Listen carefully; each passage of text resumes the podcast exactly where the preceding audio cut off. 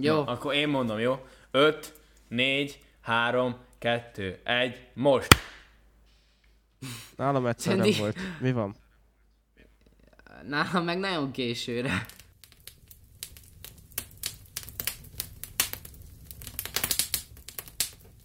Sok szeretettel üdvözlök mindenkit, ez a Campfire Podcast 17. adása, és itt van velem Cöndi, Sziasztok! És itt lesz majd velünk Lukács. Sziasztok! Lukács nevében is köszöntünk. És majd különleges adás, ugyanis itt van velem az egyik jó barátom, Móric, Sziasztok!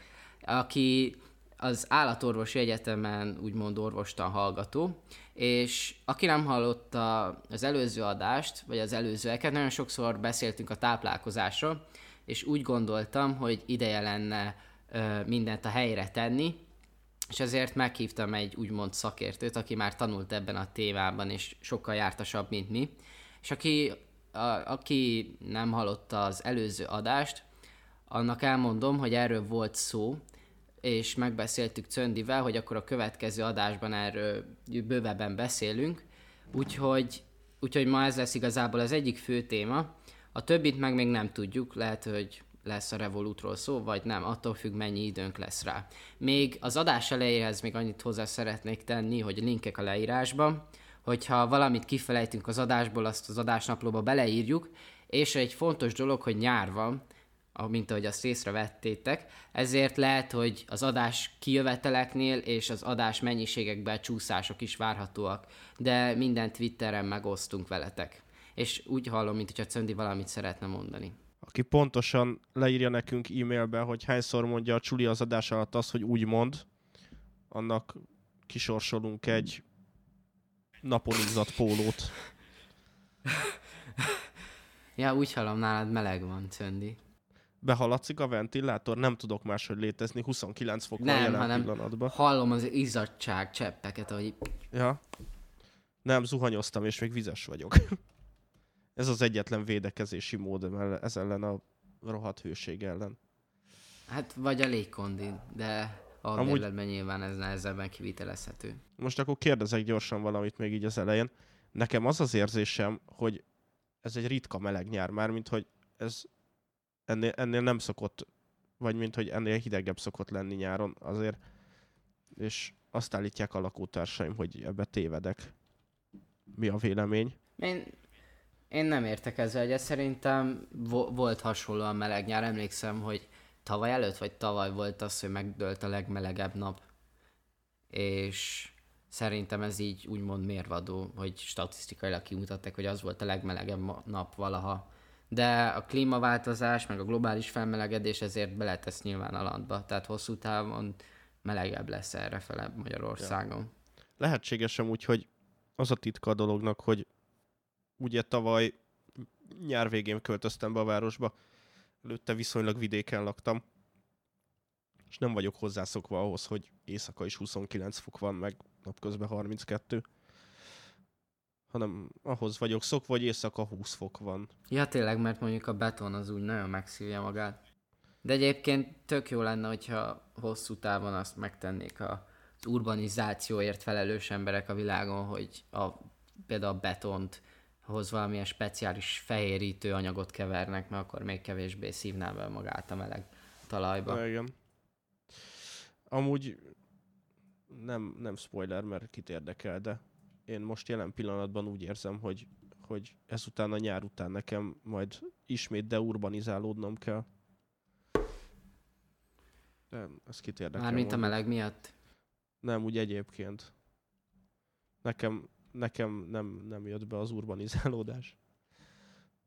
Ja, hát kinek mi. De ezt egy másik adásra is, ha, szerintem hagyjuk ezt a témát, mert elég hosszú.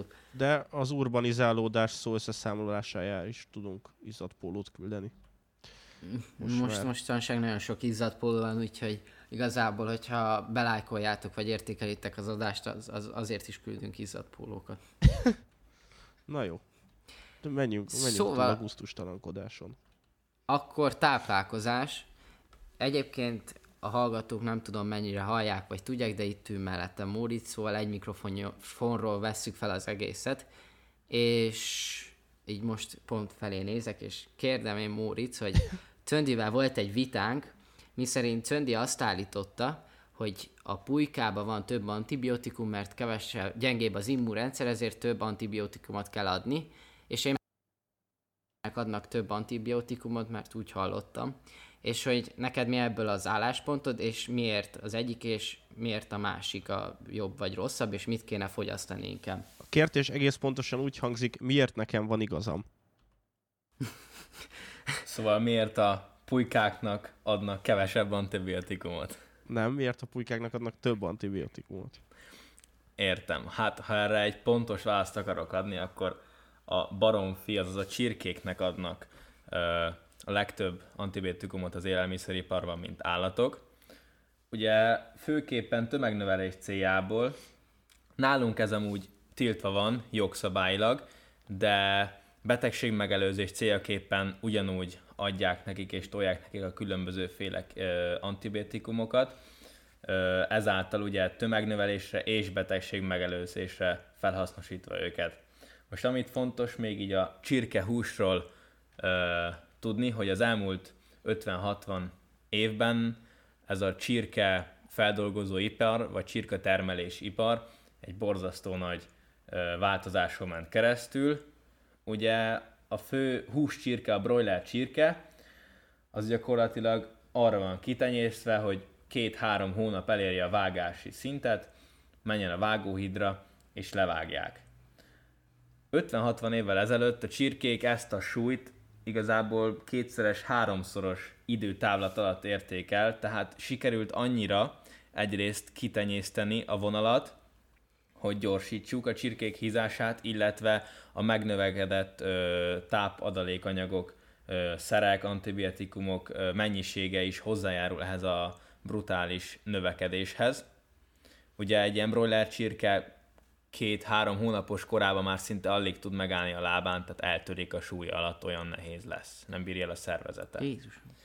Most ugye fontos tudni amúgy a madarakról, hogy, hogy fokozott betegség elkapásnak, tehát fokozott fertőzés veszélynek vannak kitéve, azáltal, hogy az ő ormellék, egyik ormellék üregük az összes szervezetben lévő üreggel közlekedik, és ez csak egy bőrréteg választja el gyakorlatilag a külvilágtól, és ha oda bekerül valami, akkor irgalmatlan gyorsan, mivel ugye rohadt sok csirke van egymás mellett egy ö, helyen, erre, erre amúgy vannak jogszabályok, hogy pontosan hány csirke, de igazából 40-50 csirke egy négyzetméteren, egy négyzetméteren ö, elhelyezkedik, így ezáltal sokkal hamarabb elterjed a betegség és ezért fontos nekik ez az antibiotikum. Ugye például egy ilyen csirke feldolgozó helyre be se léphet úgy egy állatorvos vagy egy gondozó, anélkül, hogy ne léphet volna formalinos oldatba, ami ugye fertőtleníti. Tehát be kell mosakodni, hatalmas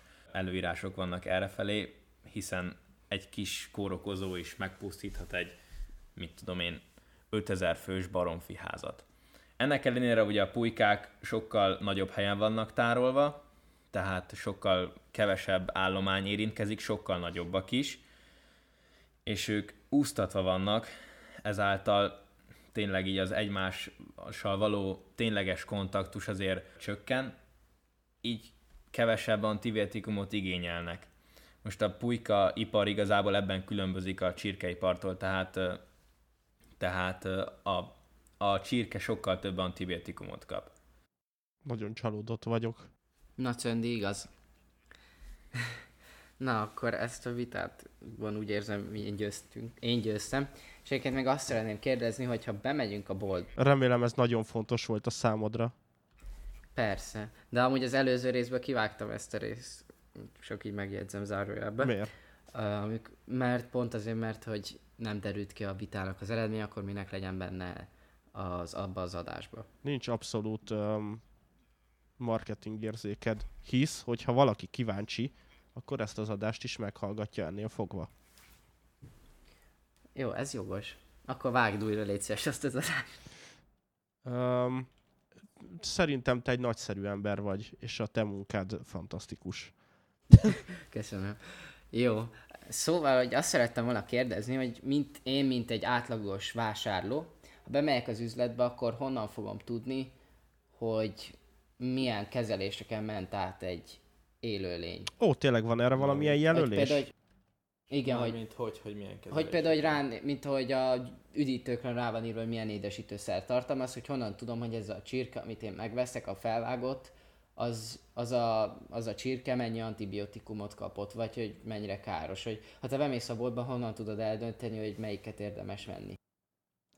Vagy mint mondjuk, ahogy a tojáson fel van tüntetve, hogy milyen tartási körülmények között volt az állat. Értem.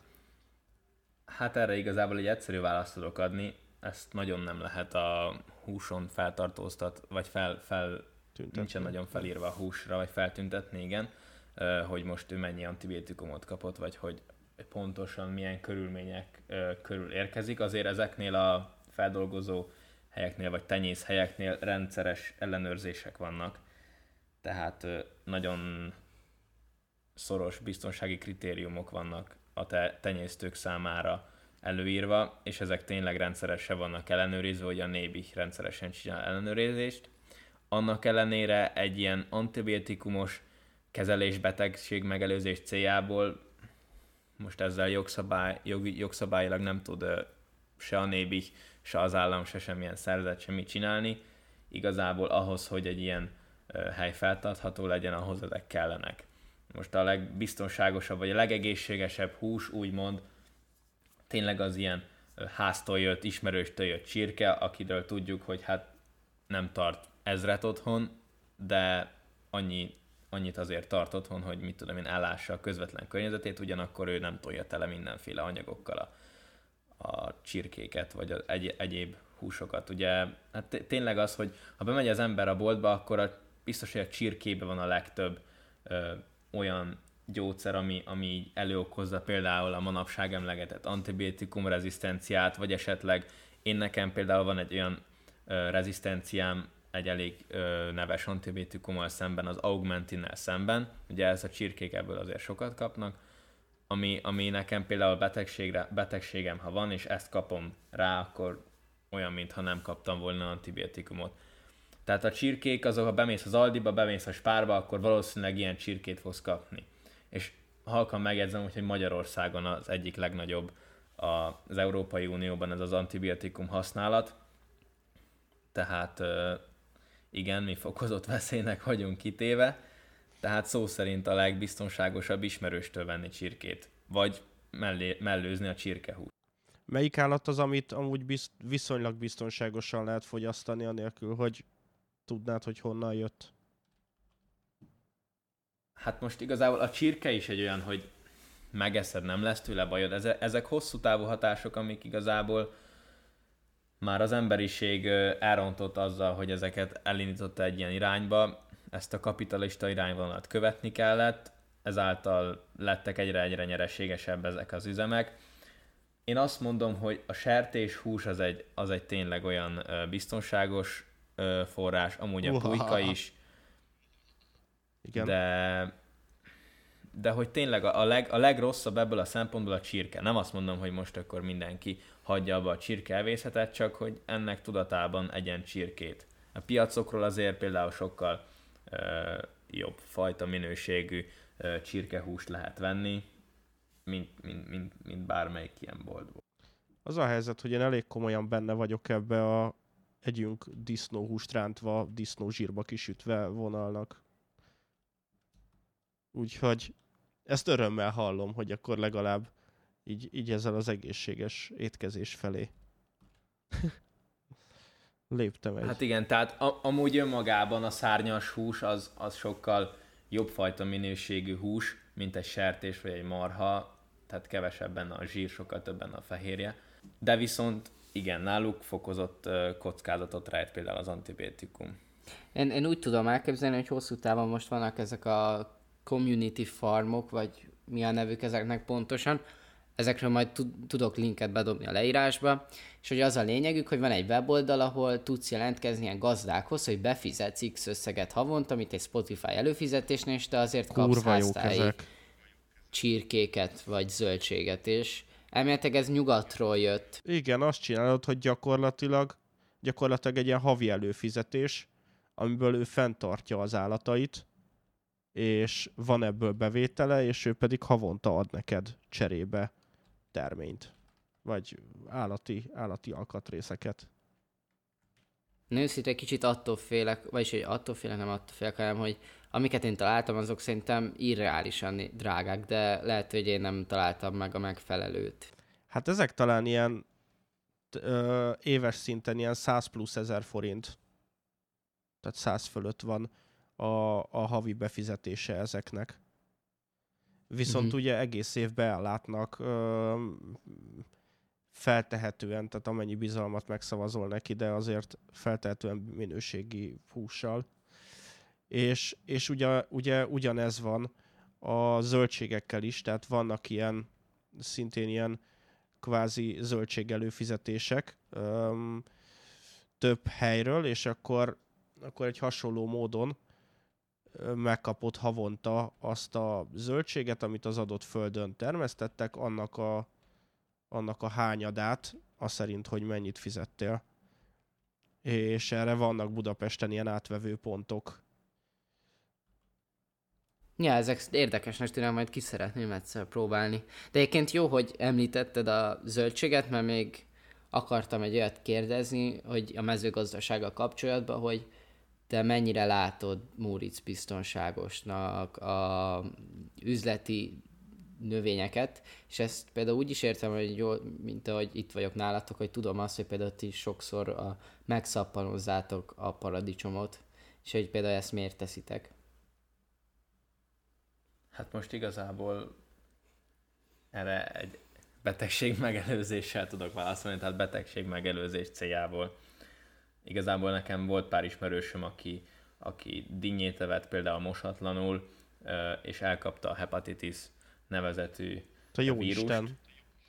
Tehát azért vannak ilyenek, ugye nem, ezek átmennek minimális mosáson, de hát igazából rendkívül sok ember érintkezik velük, rendkívül sok gép, rendkívül sok szer, rendkívül sok rovar, akár rákcsáló is, akiben ragadt itt-ott konténerekbe vagy szállítás közben, és bármennyire is szigorú előrások vannak, azért ez így átmegy egy folyamaton, és ezért célszerű az ilyen növényeket azért megmosni. Nyilván nem azt mondom, tehát 99%-ban ezek biztosan, biztosan nem okoznak betegséget, de azért arra az egy százalékra mindig számítani kell, és az elég kellemetlen, hogyha véletlenül pont az az egy százalékba trafálunk bele, és elkapunk egy ilyen betegséget. De egyébként a szappan, az, a, miért pont a szappan? Mert hogy a, kiadja a viaszokat, vagy inkább a vírusok hát ellen? A, a szappan az igazából egy tök jó tisztítószer ennek megfelelően nem kell ennél durvábbat használni, uh-huh. én szerintem, tehát azért az leszedi onnan, amit kell. Meleg Elindíthatunk majd egy ilyen éces dínye konteót. ja, tényleg, mi leszünk az elsők, akik felvetik, aztán együtt fognak emlegetni a Lapos Föld hívő egyesületekkel, hogy mi voltunk az új, új Conteo mozgalom Igen. egyike. Te, és egyébként valamennyiben... Ja, és egyébként, hogy valamennyi ö, permetszer, meg ilyenek, vegyszerek benne maradnak a húsába, vagy odáig nem jutnak el ezek a növényvédőszerek, amiket az ipar használ. Miután megmostuk persze.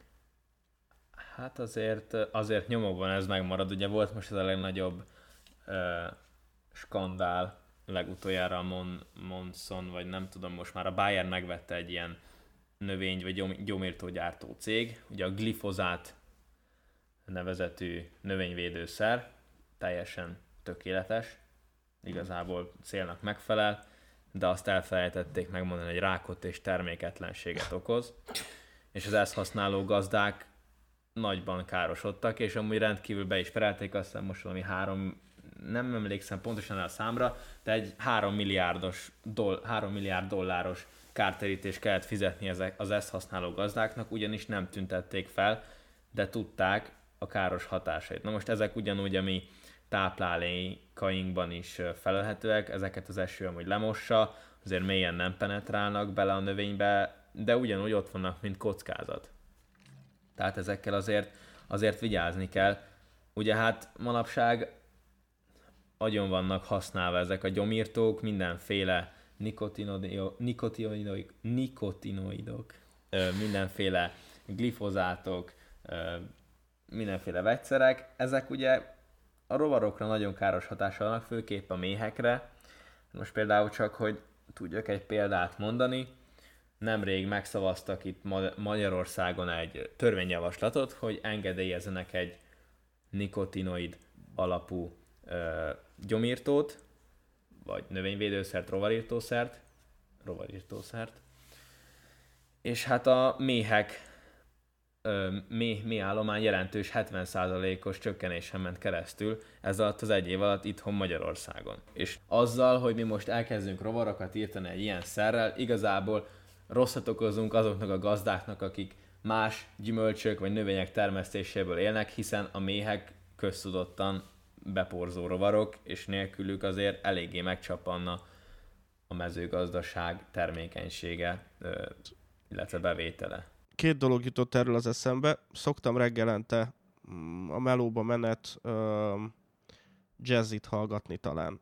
És kifogtam egy olyan adást, ahol arról beszéltek, hogy van kémiai szúnyogírtás, meg biológiai szúnyogírtás, és hogy alapvetően Magyarországon nincs pénz, vagy, vagy nincs kedv pénzt adni arra, hogy megcsinálják azt a biológiai szúnyogírtást, ami alapvetően ugye lárva korábban egy felderítés után lárva korban pusztítja el a, a szúnyogot, viszont az az anyag, amit a biológiai írtáshoz használnak, az nem, nem fenyegeti a többi rovart, például a méheket, viszont ezek a permetszerek, amivel amivel nyáron pervetezik a méheket, a szúnyogokat, azok viszont, viszont rendesen kipusztítanak gyakorlatilag mindent, amit érnek.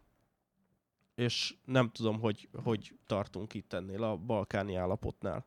Ugyanúgy. Mit tudsz erről, vagy tudsz erről valamit? Hát most erre nem tudok úgy válaszolni, mert én ez, ezt a témában nem vagyok annyira jártas. Azért ez, e, ezeket a dolgokat így én is hallom félfüllel hogy azért így mennek, meg tapasztaljuk, hogy idén például sokkal több szúnyog van, mint az előző évekhez képest tapasztaljuk. De igen, hát szükséges lenne egy előretörő lépés. Meg azt mondták, hogy igazából nagyon sok mindent meg lehetne öm, oldani edukációval, hogy a például ugye falvakban az eres csatorna vizét ezekbe a kék hordókba gyűjtik, amiből locsolnak, és hogy ebbe a pangóvízbe rettenetesen jó szúnyogtenyészetek vannak, és hogy lehet, lehetne ezekre olyan szúnyoghálót rakni, hogy ne tudjanak ö, belepetézni, vagy a lárvákat lerakni. Úgyhogy lenne, lenne... Ez teljesen reális, ez teljesen reális ötletnek gondolom, én is tapasztalom ezt, hogy mindig, amikor megyek nagyszüleimhez, és ott van benne a hordóban a milliónyi lárva, akkor én nekiállok, vagy kiborítani a lárvát, vagy pedig köcsög módon mosószert öntök bele, meg hipót, hogy pusztuljon az összes. De tehát mutatták is, hogy, hogy ezeket szúnyoghálóval le lehet takarni, és akkor nem megy, nem megy bele, nem tudják lerakni a lárvákat, és a víz meg ugyanúgy átfolyik rajta nyilván az ereszből. Úgyhogy lennének jó technikák, csak szerintem ez, ez... Persze, igen, csak hát az ember az nem olyan, hogy most a, akkor neki megy, és a problémát inkább megelőzi, inkább utólag próbálja kezelni. Hát, vagy most nem tudom, Mari néni 70 éve ugyanúgy csinál mindent a tanyán, akkor most, Persze, nem. akkor most miért, miért most kezdje el? Kibírja ezt a... Igen, igen, hát ez egy... Azért ezt így... Úgyis kisé nikotinos már a bőrén kibocsátott, ez aztán menekül attól a szúnyog. Elég. hát igen. Egy vitriolos hallott... házi pálinka. Én hallottam egy ilyet ö, ö, faluról, hogy, hogy elméletileg ha B-vitamint szedsz, akkor kevésbé támad meg a szúnyog, mert hogy büdösödik a vér. Azt mondják, hogy az egy rohadt nagy kamu, semmit nem ér gyakorlatilag. Szerintem is. Én szedtem én, én régen, kellett B-vitamint a táborozás előtt, a kullancs meg a szúnyog az pont ugyanúgy megzabál. És hát igen, ez ilyen. Kérdés, hogy mennyire változnak ugye ezek a rovarok, mert hogy ö, régen azért egy, egy klasszikus off, vagy más szúnyogírtó sprék egészen jól hatottak, meg gyakorlatilag befújod magad, és azon kívül, hogy büdös leszel, és nem tudsz tőle izzadni, meg mindenféle kellemetlen érzésed lesz, azon kívül nagyon többet, többet nem érnek. Hát igen, azért, hogy rovarok is fejlődnek genetikailag, tehát képesek ezeknek a szereknek, szereknek ellenállni, ugye náluk megvan az a szerencs, hogy sokkal gyorsabb a szaporodás Igen, idejük, ezt akartam az mondani. embernél. Er stratégisták, nem? És, és igen, sokkal gyorsabban kifejlesztik az, az olyan tulajdonságokat, amik ugye ezeknek a dolgoknak ellenállóbbak. Most pont az Indexen volt egy ilyen cikk ezekről, a, így fogalmaztak a cikkírásban, hogy a szupercsótányok, ők egy generáció alatt kifejlesztik ezeket a tulajdonságokat, ami igazából megdöbbentő. Mármint ez úgy értve, hogy azok élik túl, akik rezisztensek, nem? És hogy azok Persze, akik, akik ezeknek a dolgoknak ellen tudnak Mhm. állni. És, és szerintem ez a jövőben egy nagy probléma is lesz, és nem csak a rovarok körében, hanem például a betegségek körében is, hogy például az antibiotikumok igazából ö, egyre kevesebbet érnek. Tehát egyre több az olyan eset, amikor az antibiotikumok nem érnek semmit a betegségben, kipróbálják az létező összeset, és akkor inkább speciális kezelésnek mennek neki, mert egyszerűen úgy mutálódik az a baktérium, Az is elég gyorsan. hogy ellen, ellenáll. És igen, az, az meg ugye még gyorsabban, és nagyon hamar ki fogja szorítani a, az olyan baktériumokat, amik nekünk hagyományosnak számítanak, és ezeknek a antibiotikumnak igazából eleget tesznek. És, és ez egy hatalmas nagy változás lesz a világunkban. Ugye az, az is nagy probléma, hogy főképpen az ilyen fertőzések olyan ö, országokban mennek végbe, ahol nincsen nagy pénz. Hát ahol most, ahol nem érdemes a gyógyszergyártónak befektetni, ezáltal nem is kezd el újat kísérletezni. Nem is kezd el új antibiotikum kifejlesztésébe. Tudtam, a piacon most 22 ö, féle antibiotikum van, és, és igazából lenne amúgy még biztos, hogy fejleszthető újabb fajta, de nem éri meg nekik pénzügyileg. Majd, ha egyszer például Amerikában felüti a fejét, vagy e- itt Európában, esetleg Kínában, akkor biztos, hogy nekiállnak, mert, mert akkor már pénzügyileg meg fog érni. Most egy afrikai piac, egy, Kenya, egy Etiópia senkit nem érdekel pénzügyileg. De ott onnan fognak kiindulni az ilyen baktériumok. Ja. Ami még eszembe jutott amúgy az előző negyed órában, amikor beszéltünk a permetezésről, és amiből egy dokumentumfilmet láttam, az a banántermesztés, és hogy lassan azért most már itt Európában is bőven megterem a banán ezen az éghajlaton, de hogy főleg azért éri meg banán termeszteni, ami nagyon szomorú um, Afrikába, mert hogy nem vonatkoznak azokra az uniós előírások. És olyan permetszereket használnak, ami egyrészt itt be van tiltva Európában, mert rettenetesen veszélyes és káros. Um, másfelől olyan munkaerő van, akinek nincs más választása.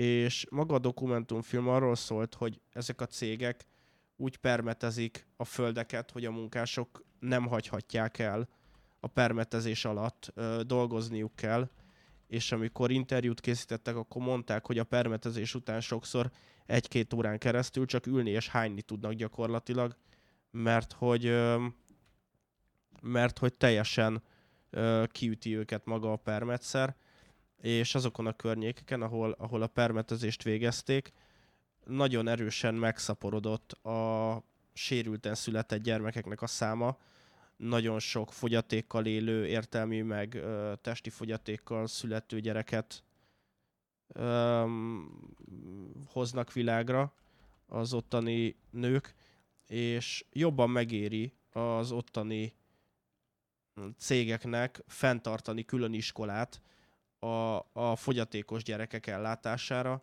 mint hogy, mint hogy változtassanak ezen a termelési struktúrán. És ez egészen megdöbbentő és elképesztő. Amúgy nem hiszem, hogy sokat számít, de azóta annyit próbálok tenni, hogy kizárólag biobanánt vásárolok, amit, amit nem permetezhetnek. És ugye azt mondták, hogy olyan ö, nagy kiterjedésűek ezek a földek, és repülőgépről permeteznek, hogy a pilótának gyakorlatilag, hogy maximális legyen a hatékonyság, ezért bekapcsolva kell hagyni a permetező fejet, miközben elrepül a falvak fölött. Tehát gyakorlatilag permetezik az embereket végig. Hihetetlen, hogy a kapitalizmus mikre nem képes. Igen, elég gusztustalan, hogy mit nem mondja. Hát az emberek érdekeit igazából nem nagyon figyelik csak a pénz érdekeit. Nem. De hát igazából ezt meg annyi, meg annyi helyen felhetjük, tehát felelhetjük a feldolgozóiparban, textiliparban, meg hát mindenhol, ahol, ahol Igen. csak a pénz fontos. Ja, hallgatok, mert tudják, egy, egy üzemi mérnökségen dolgozok, és hát csak az állásom féltése miatt nem mondok erre inkább semmit. De igen. Mindig, mindig a, a pénz a fontos. És ez az egyetlen, ami, ami úgymond behatárolja a, egy, egy szervezetnek a működését. Sok esetben. Hát igen, csak kíváncsi vagyok, hogy ez meddig lesz így fenntartható, tehát a jelenlegi állapotokat nem lehet sokáig így elnapolni, mert mert vannak következmények, amire az ember bármennyire is próbál eltekinteni, azok ott lesznek, és, és azokkal kezdeni kell valamit, és nem biztos, hogy erre lesznek olyan megoldások, hanem lehet, hogy elébe kell menni a megelőzésnek. Az Interstellar hozott fel egyébként egy érdekes jövőképet, ahol az lett a föld problémája nem is a globális felmelegedés, hanem addig-addig a mezőgazdaság változott, és hogy cserélni próbálták folyamatosan a permetszereket, hogy az lett a következő, hogy egy olyan gombafaj keletkezett, hogy már nem tudtak vegyszeresen kiírtani, és a növények szépen lassan így elpusztultak, és el kellett menekülni a földről, mert a légtér is teljesen tönkrement a sok, ö, azt hiszem gomba, ilyen spóra, ö, fa- féle ilyen támadástól, hogy ezért, ez volt a cél, hogy próbálják volna el- elmenekülni így a földről, mert hogy na, élhetetlen lett a légkör.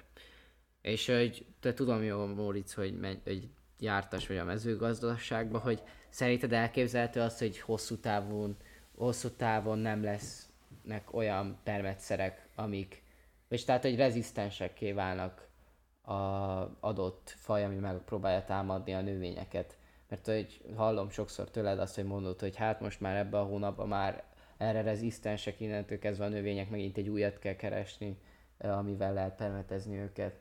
Hogy szerinted ez egy reális jövőkép, vagy hogy mondod? Fel, felvethetjük, mint reális jövőkép, tehát mint reális opció biztos. Bekövetkezhet az, hogy igazából egyre kevesebb gyomírtó és rovarírtószerrel lesz a piacon, mint, mint lehetőség.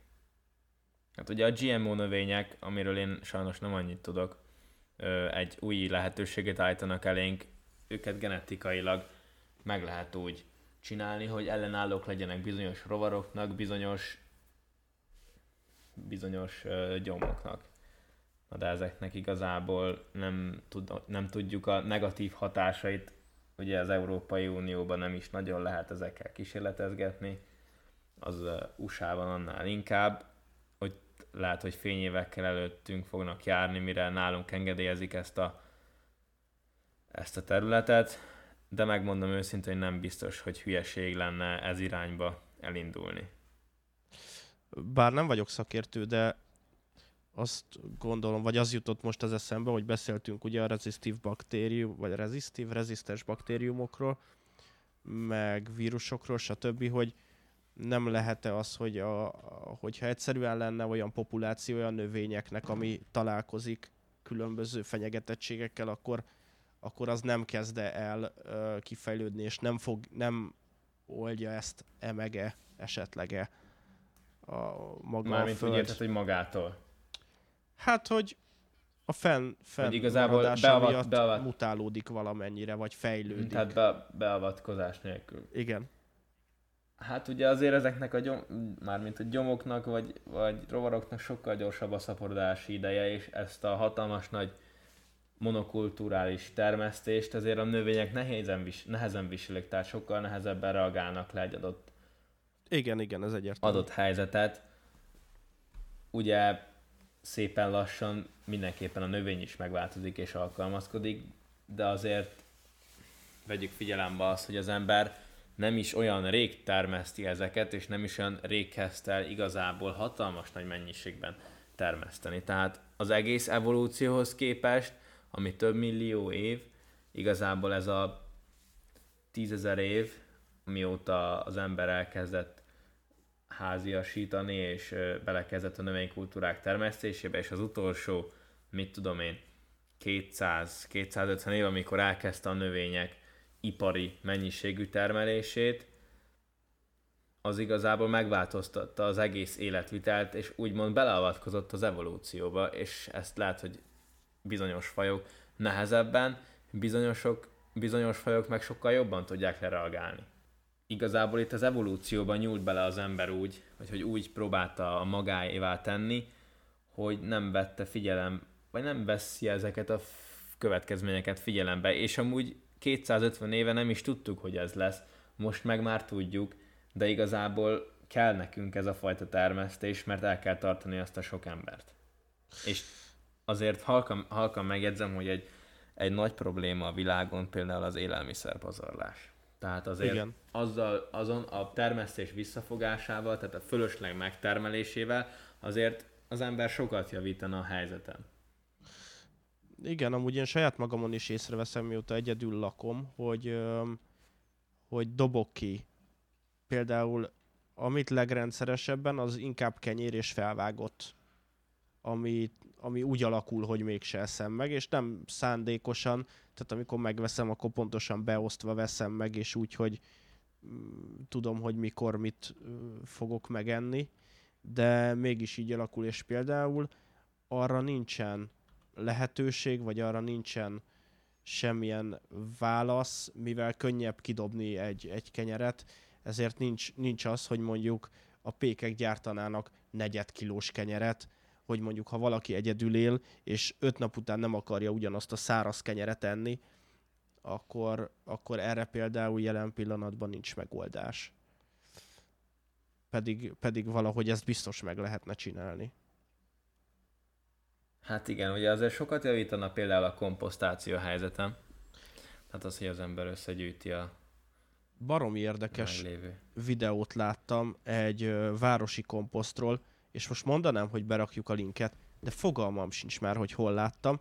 Egy nő mutatott be egy komposztot, amihez valamilyen hernyót, gilisztát, valamilyen fajta kúszómászót ö, vásároltak, és, és az az állat ö, készített komposztot bent a, egy panellakásba, az asztal alatt volt konkrétan ö, egy vödör, amiben ők belerakták a komposztálásra szánt dolgokat, ki volt jugatva az alja, és egyrészt kifolyt belőle valami olyan nedva végén, amit a százszorosára higítva növény tápszerként használtak, és maga ez a, ez a kukac, vagy valami, ami, ami hozzá volt adva, ezt pedig gyönyörűen komposztálta a, ezeket a dolgokat még hozzá úgy, hogy, hogy nem volt semmi szaga. És mondta a csaj, hogy a vendégeknek rendszeresen meséli, és az asztalnál szokták kérdezni, hogy de hogy ez nem büdös, és akkor szoktam mondani, hogy miért éreztek valamit, mert hogy ott van az asztal alatt neki. Tehát, hogy valószínűleg erre is hm. lenne megoldás. Na majd, ha érdekel titeket, akkor meg megkeresem. Hát igazából azért ezeket fel lehetne használni, mint tudom én, állati ledelként, akár növényi trágyaként. Ugye ezeket sokan is csinálják, de nem a, annyi, nem akkora mennyiségben, hogy az például feldolgozza az összes megtermelt élelmiszer Meg mondjuk egy budapesti bérlakásba viszonylag nehéz. Persze. Persze, mondom, de hogy ilyen kollektív kukákat, mit tudom én, kitennéve élelmiszer, majd csak ugye az megint ellenőrizettem, mert hogy ki mit dobál bele, vagy hogy éppen ott milyen minőségű élelmiszer kerül bele, azért az sem mindegy. Igen, igen.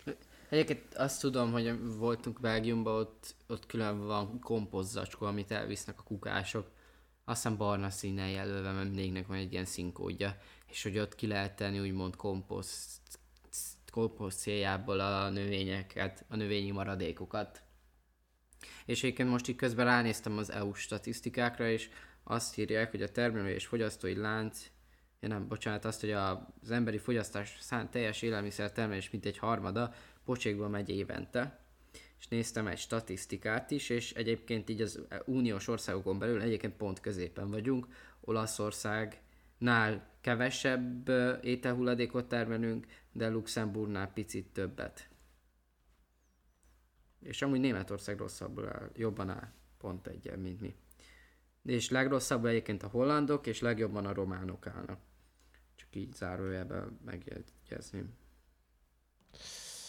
Hát az a helyzet, hogy, hogy, hogy azt gondolom, hogy arra feleslegesen várunk, hogy a, hogy a multik, vagy azok a cégek, akik tehetnek erről, azok bármit is fognak csinálni, mert szerintem olyannyira az a gondolat, hogy vagy annyira az a struktúra egy nagy vállalatnál, hogy a termelési cél, és hogy a jövő év, és hogy akkor jövő évre túl teljesíteni, és csak ezt az évet, tehát hogy annyira, annyira évről évre, és annyira gazdasági ciklusokba gondolkodnak, hogy semmilyen hosszú távú, hosszú távú terv nincs ezekkel kapcsolatban, ami, ami, ami, ami, ami egyáltalán az eszükbe jutna, amikor hosszú távon terveznek, vagy, vagy egy csomagolást megterveznek, hanem az a lényeg, hogy az adott évben, az adott gazdasági helyzetben az adott termékkel a legnagyobbat tudják szakítani. És, Szerintem és bocsánat, csak annyi, hogy, hogy és, és amit én most elkezdtem, vagy amin sokszor gondolkodom, hogy, hogy leginkább amit én tenni tudok ezért, az leginkább az, hogy én megpróbálom egyedül egy kicsit máshogy csinálni, és nagyon jó, mert nálunk az albérletben mindenki partner ebbe, és van négy ö, szelektív hulladékgyűjtőnk, és igen, még a, mit tudom én, a savanyúságos zacskót is el, elmosatják velem a többiek.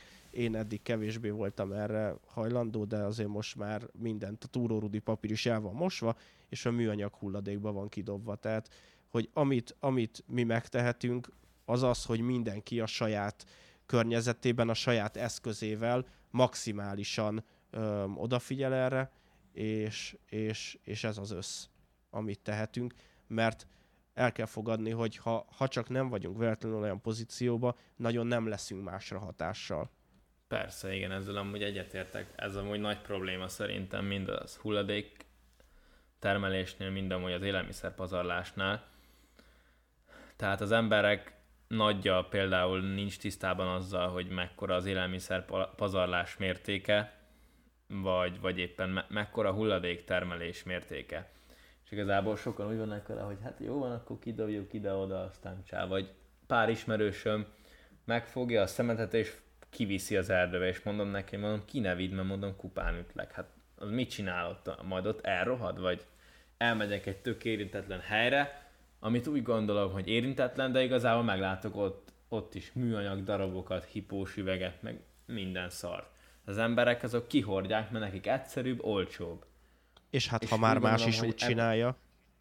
Persze, igen. De arra nem gondolnak, hogy ez igazából majd ő nekik lesz rossz, vagyis hát a gyerekeiknek, unokáiknak, a következő generációnak.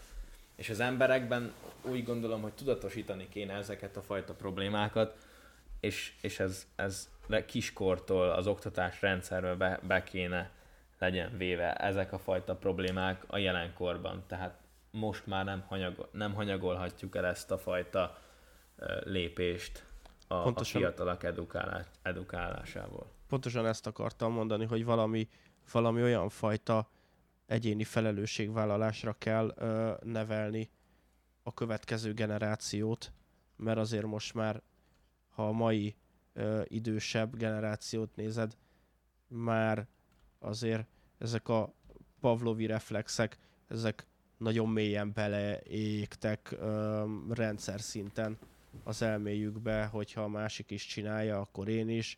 Nézd meg ott a másik, az ugyanezt csinálja, akkor én is. Tehát, hogy ezek már nagyon mélyen gyökereznek talán ahhoz, hogy, hogy, ezt, hogy ez nagyon, ahhoz, hogy ezt nagyon meg lehessen változtatni. De, de igen, az új generációknak viszont érdemes ezt tanítani, és érdemes lenne ezzel foglalkozni. Persze. Persze, meg hát igazából az államnak is kell ösztönözni ezt a fajta ö, dolgot. Például Németországban, amikor Istvánnal voltunk Münchenben, akkor azt láttuk, hogy a műanyag üvegekért, üvege, üvegekért igazából pénzt adnak vissza, és a hajléktalanok azok összegyűjtik a szemetet az utcán. Legyen szó fémdobozról, üvegről, vagy műanyagról, azért tényleg ők pénzt kapnak, és, és összegyűjtik más után a szemetet, és egyrészt tisztaság van, másrészt meg igazából ebből pénzt kapnak, tökre egyszerűen, és igazából egy, ez egy win-win szituáció, tehát jó az államnak is, jó az embereknek is, és jó a hajléktalanoknak is, és a környezetnek is. Tehát egy ilyen fajta konstrukciót, ke, konstrukciót kell kiépíteni. Ugyanúgy például az élelmiszeradományozásnál itthon kell a vállalatokat ösztökélni arra, hogy, hogy nekik ne legyen veszteséges egy adományozás. Egyrészt kötelezhetjük is rá őket, de ugyanakkor tehetünk nekik adóengedményt, áfa engedményeket, amik, amik nekik jól jönnek, és igazából ösztönzi ezt a fajta adományozást, ami már csökkenti a élelmiszer pazarlás mértékét, de ugye hát a legnagyobb probléma a túltermelés.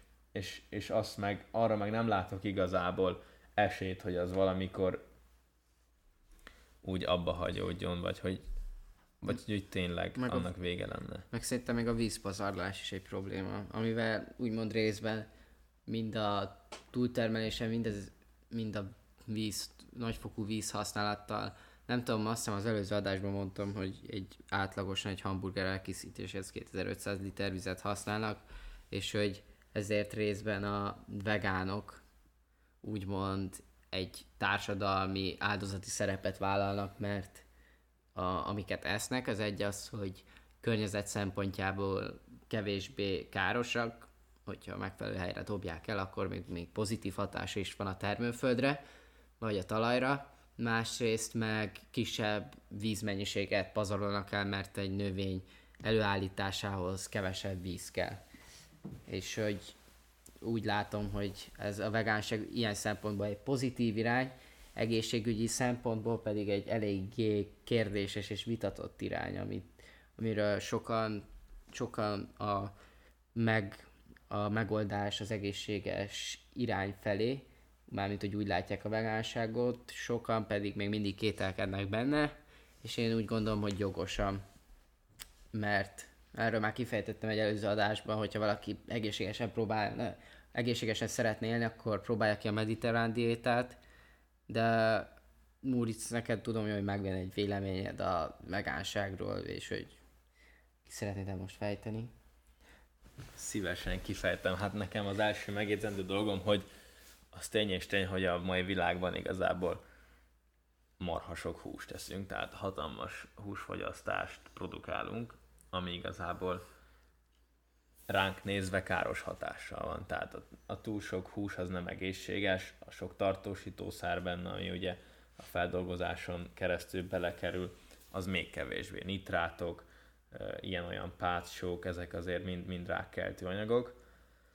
Tehát a húsfogyasztást az biztos, hogy mérsékelni ke- kell, mert egyszerűen az ökológiai megterhelő, másrészt tényleg az embernek ekkora mennyiségű húsra igazából nincs szüksége, ha csak nem húsgyúró vagy, vagy szumú akar lenni. Másrészt a vegánságot úgy látom problémának, hogy az ember nem jut megfelelő élelmiszer forráshoz, tehát nem diversifikált a forrás. Tehát megesz, megeszi a növényeket, megeszi és amúgy főképpen a vegánság, tehát a vegetarianizmus az még, az még úgy belefér, de ott is kimaradnak bizonyos ö, dolgok, amik az embernek szükségesek, és itt elsősorban fehérjéről, aminósavakról van szó, ami ugye a hús köztudottan nagyon sokat tartalmaz belőle, és megvan benne igazából az összes eszenciális aminósav, hiszen mégiscsak egy olyan smifajta szervezetet eszünk meg, ami ezekből épült fel. Ennek ellenére növényből volt erre azt hiszem egy kutatás, valami száz fölötti féle növényt kéne ahhoz meg, megennünk, hogy, hogy az összes fajta eszenciális aminósav belénk kerüljön, ami ugye fontos nekünk mindenféle immunreakcióhoz, sejtszintézishez, ami fenntartja a létezésünket. Na most, hogyha ezeket elhanyagoljuk, akkor igazából a szervezetünk nem jut megfelelő forráshoz, és valamiből hiány alakul ki, és hiánybetegségek lépnek fel. És a vegánságot azért tartom különösképpen problémának, mert ott kimarad az összes állati eredetű élelmiszer, beszéljünk tejről, mézről, halról, tojásról, amiben mind-mind-mind fontos rostok, tápanyagok, vitaminok és fehérjék vannak, és ezáltal az ember igazából leredukálja magát egy nö- növényevő tehénné, ami amúgy még kap tápot, tehát ott ő megkapja a megfelelő mennyiséget. Ugye az embernél ez lehet különböző féle aminósavpor. De hát az aminósavpor az nagyon megterheli a máját egyrészt, másrészt rákeltő. Tehát nem egyfajta esettel ö, találkoztam, amikor az adott ember aminó savport, vagy ezt a, amit ugye fehérjeport szedte, ö, ráke, rákos lett tőle. Nekem a családomban van rokonom, aki mi meglepő, hogy a családomban van, és rokonom, ez jó hülye felvetés volt, szóval, hogy a családtagjaim között foglalkozik egy, egyik rokonom fehérje porokkal, és kérdeztem, hogy miért veszélyesek, és mondta, hogy hát vannak olyan fehérje porok, amik egyébként nem olyan veszélyesek, de hogy legtöbbször az a probléma, hogy ezek commerce termékek, az ipar nagy mennyiségbe próbálja előállítani, ol, minél olcsóbban, és, és nem tudom, mint ahogy van a csokiknál az, hogy fel van tüntetve, hogy egy teljesen csoki és karamell tartalmú dologba ráírják azt, hogy nyomokba mogyorót tartalmaz. Ott is azért tartalmaz nyomokba mogyorót, mert gyártanak mondjuk egy mogyoros csokit is, és onnan könnyen a logisztikai problémák miatt belekerülhet mogyoró a másik termékükben is, és a kémiai iparban is nagyon sokszor van az, hogy hogy mivel minél gyorsabban próbálják pörgetni, minél olcsóbban, ezért csomó szennyeződés bekerülhet akár a fehérjeporba, és ez által ezeket beviszik a szervezetünkbe, meg másrészt, mivel nagy mennyiségben állítják elő, ezért nem teljesen szűrik ki azokat, amik nem megfelelő minőségűek. És például volt ez a probléma annó, ami utána beigazolódott, hogy fals, de hogy nagyon sokáig azt hitték, hogy a cukorgyártásnál van az, hogy, hogy valami rákeltő anyag szennyeződést kaptak, és akkor ebből lett egy botrány. Ez ugyanolyan szituáció, hogy csak itt ebben az esetben egyelőre bizonyított az, hogy csomó szenny- vagy szennyeződés bekerül, vagy tényleg az, hogy nagyon leterheli a májat, és emiatt ö, káros a szervezetre. Amit nem sikerült elmondanom, mert a, a lakótársam azt hitte, hogy már alszom, ezért leresizte a modemet. Um, nem akarok rátérni, Annyi. csak egy, egy megjegyzésképpen. Azt azért nagyon szomorúan olvastam, hogy a 20 X tagállamból azért Magyarország benne volt abba a háromba, aki megvétózta most nemrég a környezetvédelmi új irányelveket, amiket 2030-ig 50. 50-ig kéne megvalósítani. Úgyhogy uh, én, én célra vezető, bármilyen is a kormányunk, nem pártkérdés, hanem, hanem az, hogy 50-100 év múlva milyen lesz, az, az egy teljesen emberi kérdés, és nem gondolom, hogy hogy ebből bármilyen gazdaság és akármilyen kérdést lehet csinálni, ha már attól rettegünk folyamatosan, hogy, hogy majd, majd itt Magyarországon migránsok lesznek, meg, meg kiveszik a hit, akkor, akkor attól is kéne egy kicsit ö, tartani, hogy majd hiába lesz itt mindenki rohadt nagy keresztény, hogyha nem lehet majd élni a Földön. Persze, ezzel én maximálisan egyet tudok érteni, tehát ezt egy, ezt egy rossz lépésnek gondolom, ami igazából nem a, nem a fenntartható fejlődés irányába viszi a gazdaságunkat, és nem csak a mi gazdaságunkat, hanem az egész világ gazdaságát, hiszen ez nem egy lokálisan megoldható probléma, hanem egy, hanem egy kollektívan összefogva kezelhető. Dolog. Bár azt gondolom, és ehhez Isti jobban ért, hogy nem biztos, hogy én ezt úgy kezelném, hogy, hogy mindenkinek egyet kelljen ezzel érteni, hanem szavazza meg a többség, és utána a többiek meg maradjanak csöndbe. Igen, ezzel egyetértek. Ezzel egyetértek, hiszen igazából ez mindenkire hatással lesz, bármennyire is próbálja, próbálja bemagyarázni, hogy nem, de ennek belátható időn belül következményei lesznek. Egyébként volt egy nagyon jó provokatív cikk, az Indexen, ami próbálta párhuzamba vonni a globális felmelegedést, és hogyan kezeli a világ, mármint a világ politikai intézményei, most így fogalmazva, ezt a problémát, és hogy, hogy hogyan kezelték annó Csernobilt, és szerintem tök érdekes az, hogy tényleg az, hogy próbáljuk minél kevésbé feltüntetni veszélyesnek miközben lássuk be például, mint Csernobilnál is majdnem elpusztult Európa, és emiatt majdnem összeomlott az egész világ gazdasága. De most például té- tényleg azt, hogy nézzük meg Csernobilt, hogyha Csernobil miatt kiirtódik egész Európa, akkor a többi atomerőmű is szabadon lesz, és akkor azok, azokkal is problémák lettek volna. Ez ugyanaz, hogy most nem kezeljük egységesen a világ minden helyén ezt a problémát fontosként, akkor elindul valahonnan, és romba dönti az összeset. És a világgazdaságban ez a veszélyes, hogyha valahol valami összedől, akkor magába húzza az egészet. Hát igen. És a, mindegy, ne térjünk ki most a Csernobilra, az úgyis egy külön adás lesz, de a Vona Gábor vlogban volt egy egész érdekes felvetés itt a, a sorozattal kapcsolatban. De ezt majd máskor. Amúgy eskü én úgy nevezném, hogy vonalog, mert egy vlog, Hogy? csak így meg, hát egy vonalog, érted, mert hogy vlog. Ja. Hát azt hiszem, hogy az egy kicsit, nem tudom. Jó, ez csak egy szóvic volt. Ne, nem, láttam, nem láttam ilyen adást, nem is tudtam, hogy erről készült külön videó. Most, de akkor most majd... rakta ki most- magát ezt a Csernobilt. És nem, Nem, nem, nem egyébként- vélemény, csak egy esélylatolgatás, hogy mi lehet az oka annak, hogy ekkora a népszerűsége ennek, meg pont most jött ki. Ő is húz egy párhuzamot ugye a, a klíma helyzettel kapcsolatban, hogy, hogy ugyanez a félelem megvan most az embereknél, és hogy erre építenek, hogy mi lehet a sikertitka. Őszintén, a, nem tudom ő mit mondott, de én azt is tudom belelátni, hogy miért most jött ki. Egyrészt azért, mert most haltak meg nagy, nagy részt azok az emberek, akiket felelősségért lehet, felelősségre lehet vonni ezzel kapcsolatban. Ne jó, azok közül sem mindenki, de másrészt pedig még azért is gondolom most, mert most csökkent le leginkább a Szovjetuniónak úgymond már a hatása.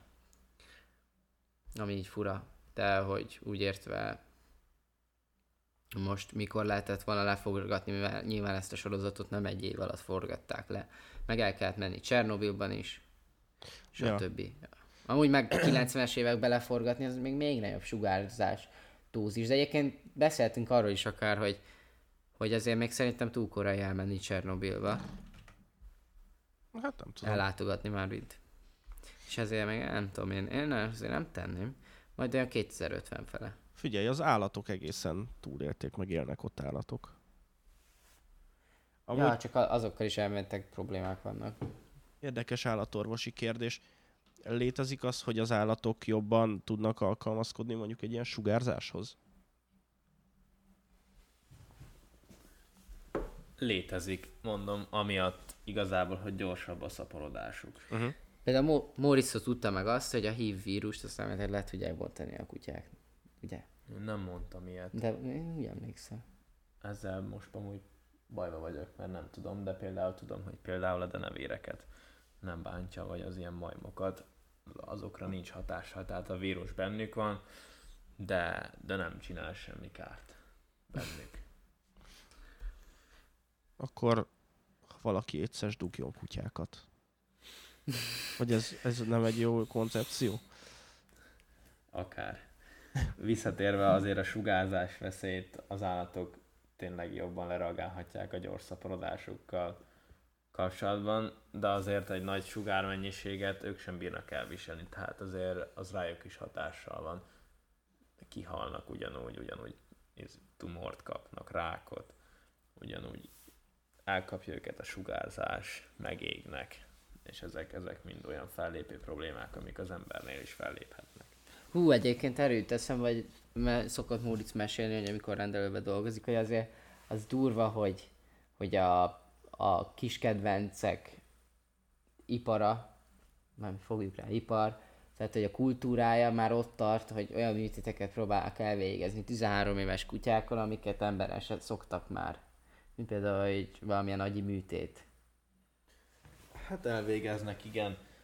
A gerinc sebészet elvileg az az ilyen nagy előretörő ö, zászlóhajója most a, ennek az átorvoslásnak, de hát ilyen a gerinc sebészet, az sebészet, ilyen, a, ilyen már kutyáknál lazán előfordul, és, és nem amiatt, hogy tudományos célból, hanem tényleg, hogy megmentsük a kis hátat, ami számomra megdöbbentő volt, mert mert ezek a műtétek irgalmatlan drágák, tehát 500 ezer forinttól kezdődnek, utána a csillagos ég, meg annyi problémával járnak, és egyfelől amúgy megértem, hogy igen, mentsük meg a kisátot, de másrészt meg, meg, meg is, megdöbbentőnek is találom, hiszen, hiszen az ember régen, egy 50 éve mondjuk, nem így állt hozzá az állatokhoz. Igen, csak ha belegondolsz... Mármint, hogy a kis kedvencekhez. Ha belegondolsz... Nem, az se. Bocsánat, nem tudom, hogy mikor beszélsz, mert nagyon szakadozik amúgy. De jó, jó, jó, jó. Nem ne, szándékosan beszélek vele. Ilyenkor meg foglak várni mindig, tehát nyugodtan mond. Lehet, hogy egyszer reakcióból beleszólok, de mond nyugodtan. Nem baj, szét tudjuk majd ezt is tologatni. Azt akartam mondani, hogy ilyen szempontból annyit változott a világ, hogy az embereknek a, ebbe, a, ebbe a nagy fejlődésbe egyre kevesebb a kapcsolatuk, és, és az állattartás, meg az állatok egyre inkább jelentik sokak számára a fix pontot szerintem. Ha belegondolsz egy városba, egy, egy srác, egy csaj, aki egyedül él, vagy idős emberek, azok, azoknak az az egészen biztos társ, hogy neki a kutya, a macska, a tengeri malac, jó, azon nincsenek, vagy nem csinál gerincműtétet nyilván, de hogy, hogy, hogy ezek az állatok jelentik azt a biztos pontot, hogy ők, ne, ők, ők, ők nem fogják elhagyni. Mindig, mindig lesz a számukra egy, egy fix társ az életbe, és szerintem ez az, ami megváltozott, hogy, hogy ahogy egyre inkább elidegenedünk egymástól, meg egyre inkább egyre degradálódnak az emberi kapcsolatuk, úgy egyre nagyobb ö, igény és egyre nagyobb hangsúly ö, kerül azokra a kapcsolatokra, amik, amik nehezebben bomlanak fel. És egy állat meg egy, meg egy gazda között szerintem ilyen a kapcsolat. Ezzel maximális nagyot értek, tehát ez, ez biztos, hogy ö, amit ezt én is így látom, hogy, hogy, hogy az állatok azok a főkép érzelmi háttermet jelentő dolgok az ember számára mostanság egy családban is amúgy, tehát, tehát sokkal jobban áthelyeződött rájuk ez az érzelmi, érzelmi kapcsolattartás, vagy tényleg ez az érzelmi háttér biztosítása. Nagyon sok gazda tényleg rátámaszkodik a kis kedvencére, vagy ott van neki, mint, mint egy ilyen egy ilyen pozitív plusz dolog az életében és ezért mondom, hogy érthető, ami történik, csak számomra ezek, ezek a dolgok így megdöbbenéssel hatottak, hiszen, hiszen mégis egy, egy embernél ö, tényleg fontos egy ilyen életmentő gerincműtét, de egy kutyánál tényleg számomra megdöbbentő volt. Nem mondom, hogy, hogy most ez baj lenne, csak, csak hogy megdöbbentett, hogy, hogy ilyen dolgok is kezdenek új Ter- világot nyitni, vagy terek Persze, igen. persze, abszolút. Hát változnak ezek a... Ezek már ilyen trend szinten mozognak szerintem. De hogy egészen... Persze, persze, meg hát minél modernebb dolgok vannak, annál, fejl- annál jobban fejlődik a technológia, az orvostudomány. És hát azért, azért hogyha... Megpróbálunk mindent.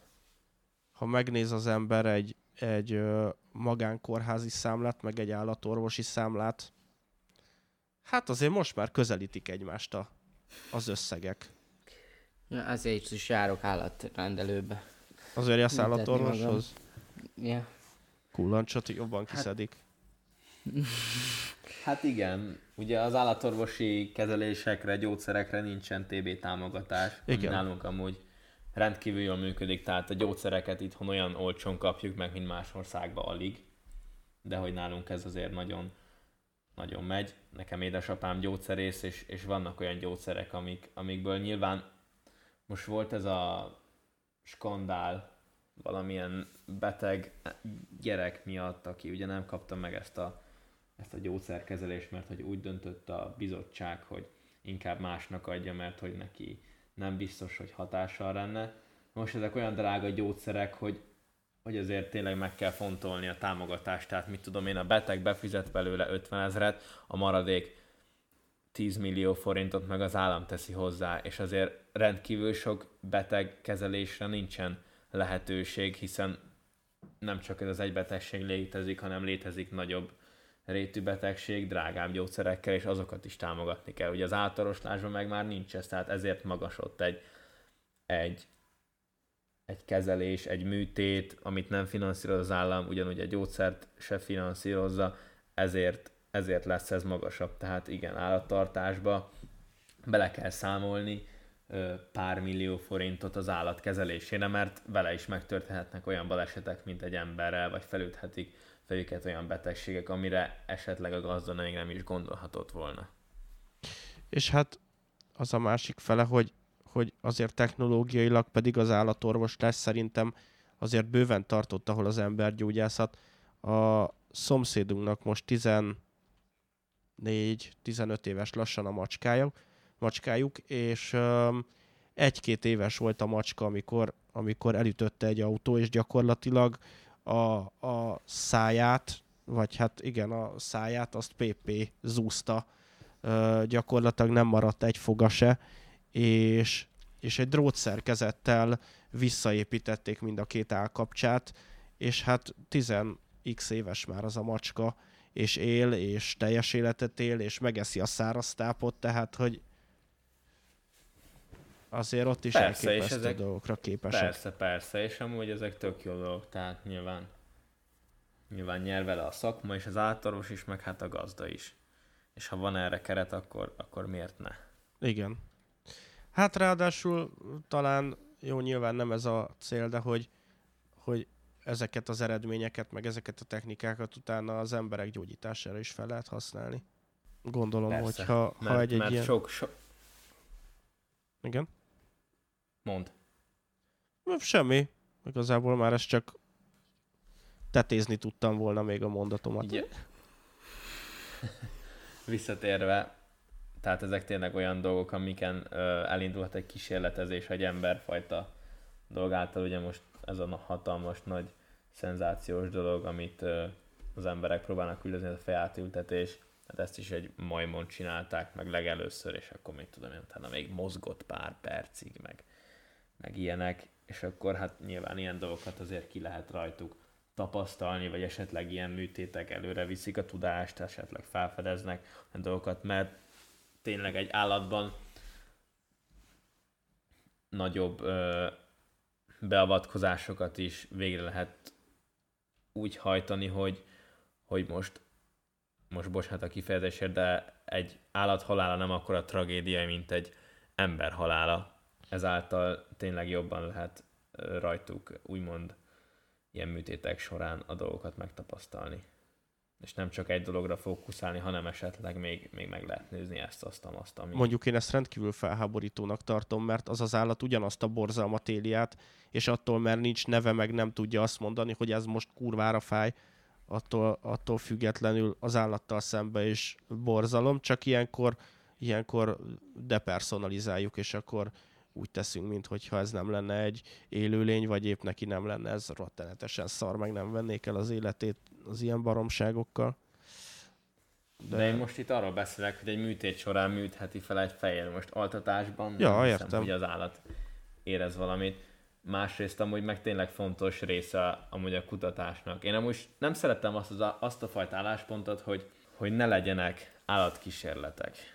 És, és mégpedig ezzel azzal érvelek, hogy az ilyen kozmetikai termékek, meg ilyenféle dolgok, azok ott, ott, ott tényleg hülyeségnek tartom az állatok kínzását, de akár még indokoltnak is, esetleg, mit tudom én, egereken, hogy tényleg megnézzük az emberekre való hatását. Egyrészt, ami számomra, ö, számomra egy hatalmas nagy érv, hogy az állat nem rendelkezik saját tudattal.